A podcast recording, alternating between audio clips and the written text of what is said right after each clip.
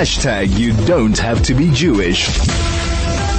Our next guest now is Bronwyn Williams, is a futurist, economist, and business trends analyst. Bronwyn, a very good afternoon to you and welcome, and I hope I got all those designations right.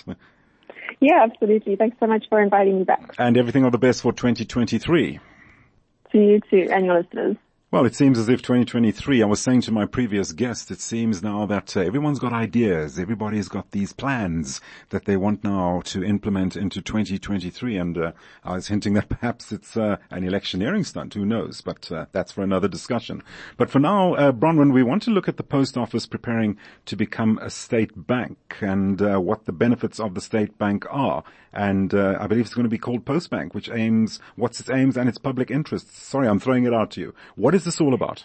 Yeah, well, I think it's one of the big trends that we have been seeing over the last couple of years is more competition between the, the state and the private sector. So this right. is coming from both directions, right? So obviously we all know what's going on with electricity and the fact that there has to be more space in terms of the private sector to step in where the government is perhaps not servicing the needs of the citizens or meeting demand for those products. But at the same time, of course, we also know we've had lots of criticism in this country for things like monopoly capitalism and, of course, the legacy of the ownership of our various banks, which has skewed towards, of course, the minority and has still uh, the legacy of our shameful past attached to it, right?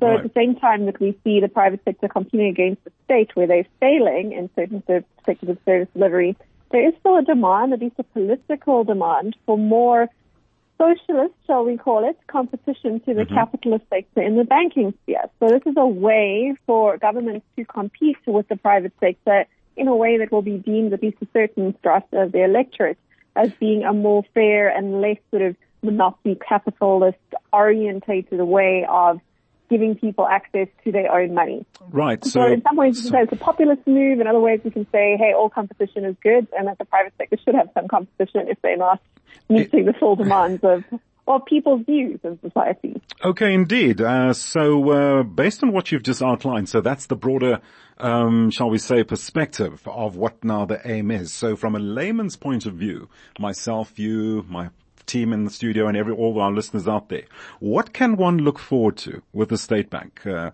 what what can it or what is what is, is it envisaged to offer uh, in comparison to um, what other banks do? Well, to offer the same sorts of services, at least in theory, if that's how it actually works. I mean, I, I don't want to, to put too much of a, a prediction on sure. how functional a state-owned okay. enterprise would be in this sector, given given the track record in other sectors. Right. The idea would be to offer the same services that banks currently offer to people, that is loans and access to loans, access to savings, and of course then the, the safe storage and management of the money. It's the same sort of functions that you would have from any other bank.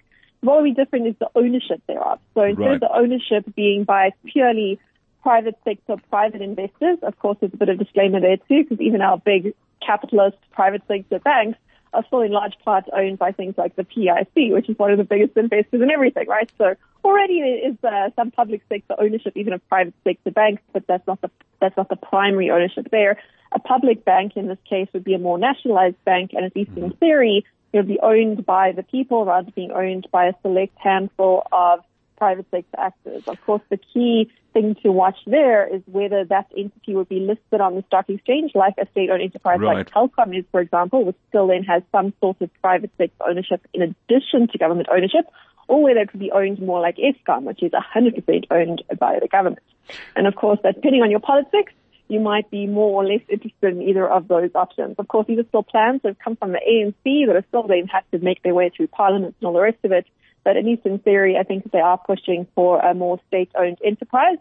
Again, if you're more cynical, you could say this could be just another opportunity for corruption. But if you are more innocent-minded, you might say this is a really good way to get larger portions of society who are, if not unbanked, because let's be honest, most people are banked in South Africa, underbanked or underrepresented on our stock market, more involved in the the core of finance of our country. Well, fine. You just answered now my next question about how safe it is. But okay, you've wrapped it up in a nutshell there, so to speak. So like other banks, um, I suppose the, the, the mechanics would be more or less the same. A T Ms, bank cards, online banking, uh, with safety regulations in place.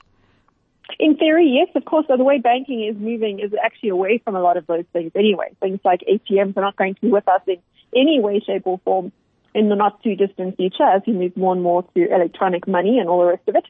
The other thing to watch from a more futuristic economic point of view with things like state banks is also how that would interface with things like central bank digital currencies, which are a right. topic that is under quite a lot of discussion across the world at the moment. Mm-hmm. And it would almost make sense if you were a foresight government, either with a benevolent or not so benevolent ideas behind it, to try and synchronize something like a state bank at the same time as rolling out something like a central bank digital currency. This is not currently part of the proposal, just to make that clear to your listeners. But it would be an interesting time to, I think, read up on some of those things around central bank digital currencies, sure. the distinctions between digital money and money as we know it right now, and the levels of control that gives governments, or at least central banks, or now in this case a central bank in partnership with a government retail bank, to actually implement things like programmable money, in other words, sort of self-taxing money or money with an expiry date, for example. Yes. It gives you much more control over your monetary policy and allows you to experiment all sorts of new monetary policy techniques, including things like negative interest rates or, as I said, colored coins or programmable money. So that would be an interesting conversation to perhaps have in a few months' time as these plans become fleshed out, if these proposals are going to be linked with some of the developments that the South African Reserve Bank has been exploring with regards to things like central bank digital currencies. That's from a more sort of futuristic point of view. But right now it seems like they really just want to compete with the banks that we currently have and want to divert some of the profits that our banking sector notoriously has towards public coffers and the, and the greater population rather than just to private shareholders. And Bronwyn, I will certainly take you up on that. As you say, let's just see how events unfold. Certainly a bit of mechanics and, shall we say, some uh, instruments that still need to be ironed out there. But uh, thank you very much for joining us this afternoon, and certainly we'll take you up on that offer. Bronwyn Williams, futurist, economist and business trends analyst, joining us this afternoon on the state of, well, at least the proposal of a state bank.